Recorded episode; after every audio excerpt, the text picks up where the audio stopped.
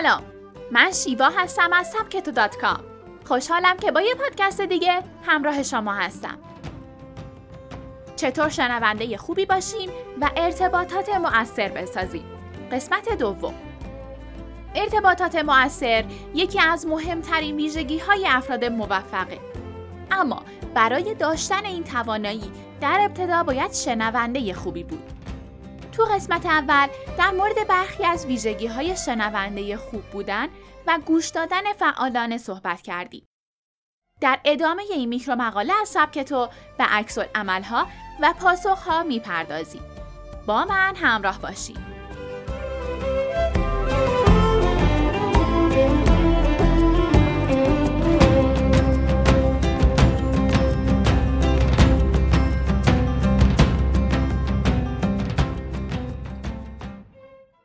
روش دوم.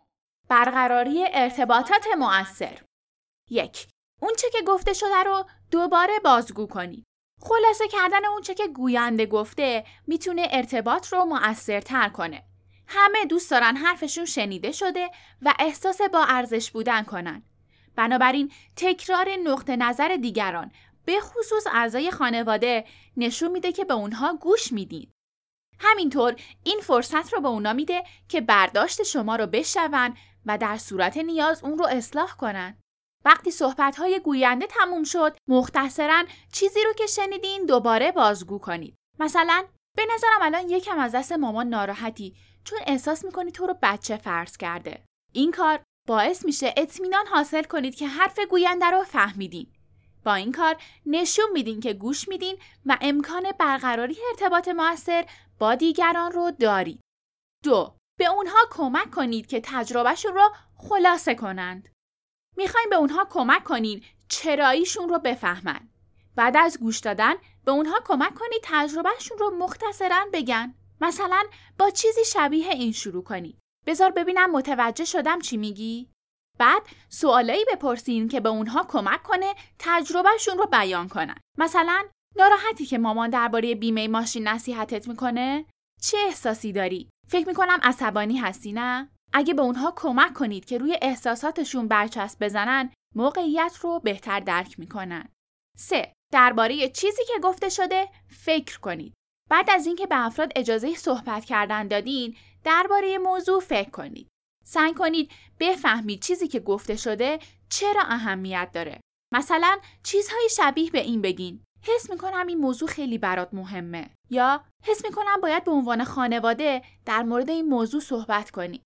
چهار وقتی نوبت صحبت کردنتون شد از گزاره من استفاده کنید. گاهی وضعیت ها پیچیده میشن.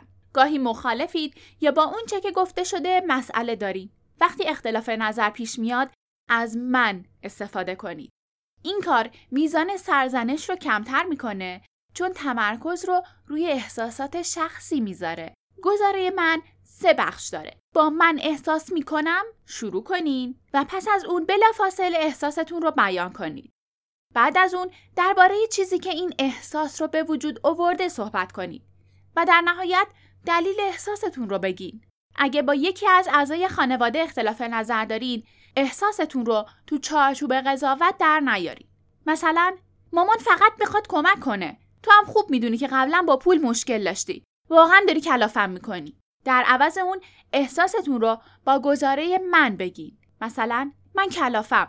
چون از دست مامان عصبانی هستی در حالی که اون فقط می‌خواد کمک کنه. من فکر می‌کنم نگرانیش درسته. پنج. قبول کنید که لازم نیست همیشه مشکل یک نفر دیگر رو حل کنین.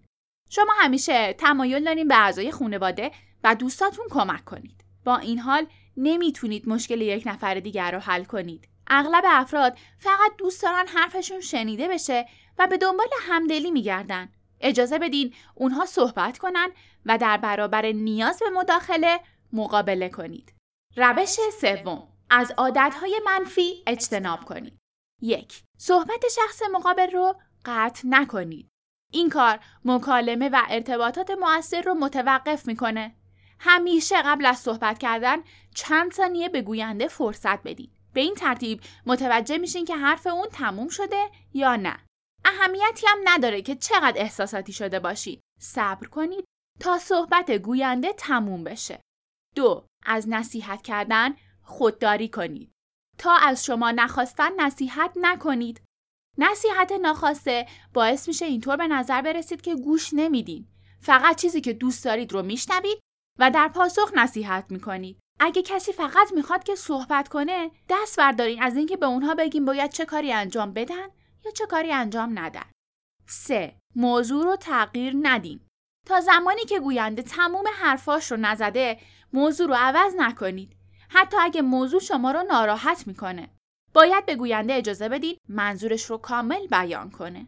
اگه یک موضوع خانوادگی وجود داشته باشه شاید اقوا بشین که گوینده رو به عجله بندازین. مثلا اگه درباره نحوه حرف زدن هفته گذشته شما با پدرتون صحبت میشه درباره برنامه تلویزیونی صحبت کنید از انجام این کار خودداری کنید بخشی از برقراری ارتباط موثر صحبت کردن درباره موضوعات دشواره باید با وجود آزاردهنده بودن موضوع مکالمه اجازه بدین که اون ادامه پیدا کنه. چهار گوینده رو به عجله نندازین. برداشتتون رو سریع بیان نکنید تا گوینده به عجله نیفته. هرگز چیزی شبیه به این نگین. میری سر اصل مطلب؟ گفتن این حرف باعث میشه که به نظر بیاد مکالمه اهمیتی برای شما نداره.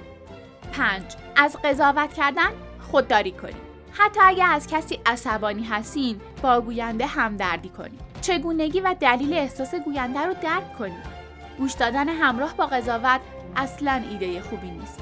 حتی اگه با رفتار یا نظرش موافق نیستین اون رو قضاوت نکنید از اینکه با من همراه بودین ممنونم. راستی از اینکه بعضی از شما رو توی نمایشگاه اینا تکس دیدم خیلی خوشحال شدم. امیدوارم توی الکام با بخش بیشتری از شما آشنا بشم.